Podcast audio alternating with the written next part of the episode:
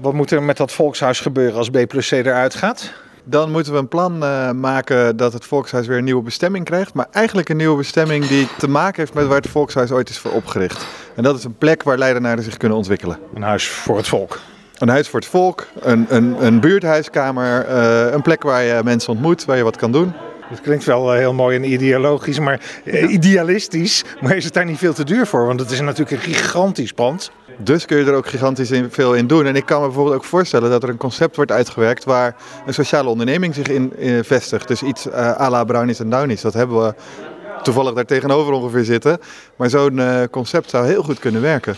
En dan is uh, dus voor die nieuwe eigenaar ook een kans om iets, uh, of die nieuwe huurder is ook een kans om iets te verdienen. Dat was een beetje een stip of de tong, denk ik, hè, nieuwe eigenaar. Ja, want wat ik eigenlijk niet zo voor me zie is dat het verkocht wordt. Dus ik zei iets waarvan ik helemaal hoop dat het niet gebeurt. Ja, want de wethouder zei van ja, dat zijn we eigenlijk niet van plan, maar het zou nog wel kunnen gaan gebeuren als we geen goede invulling kunnen vinden. Ja, en ik hoop dat we met het gesprek in de gemeenteraad net, uh, wat de PvdA geïnitieerd heeft, hebben gezorgd dat dan de wethouder eerst langs de raad komt. Want dat vind ik wel echt wel een besluit waar de gemeenteraad over uh, moet gaan.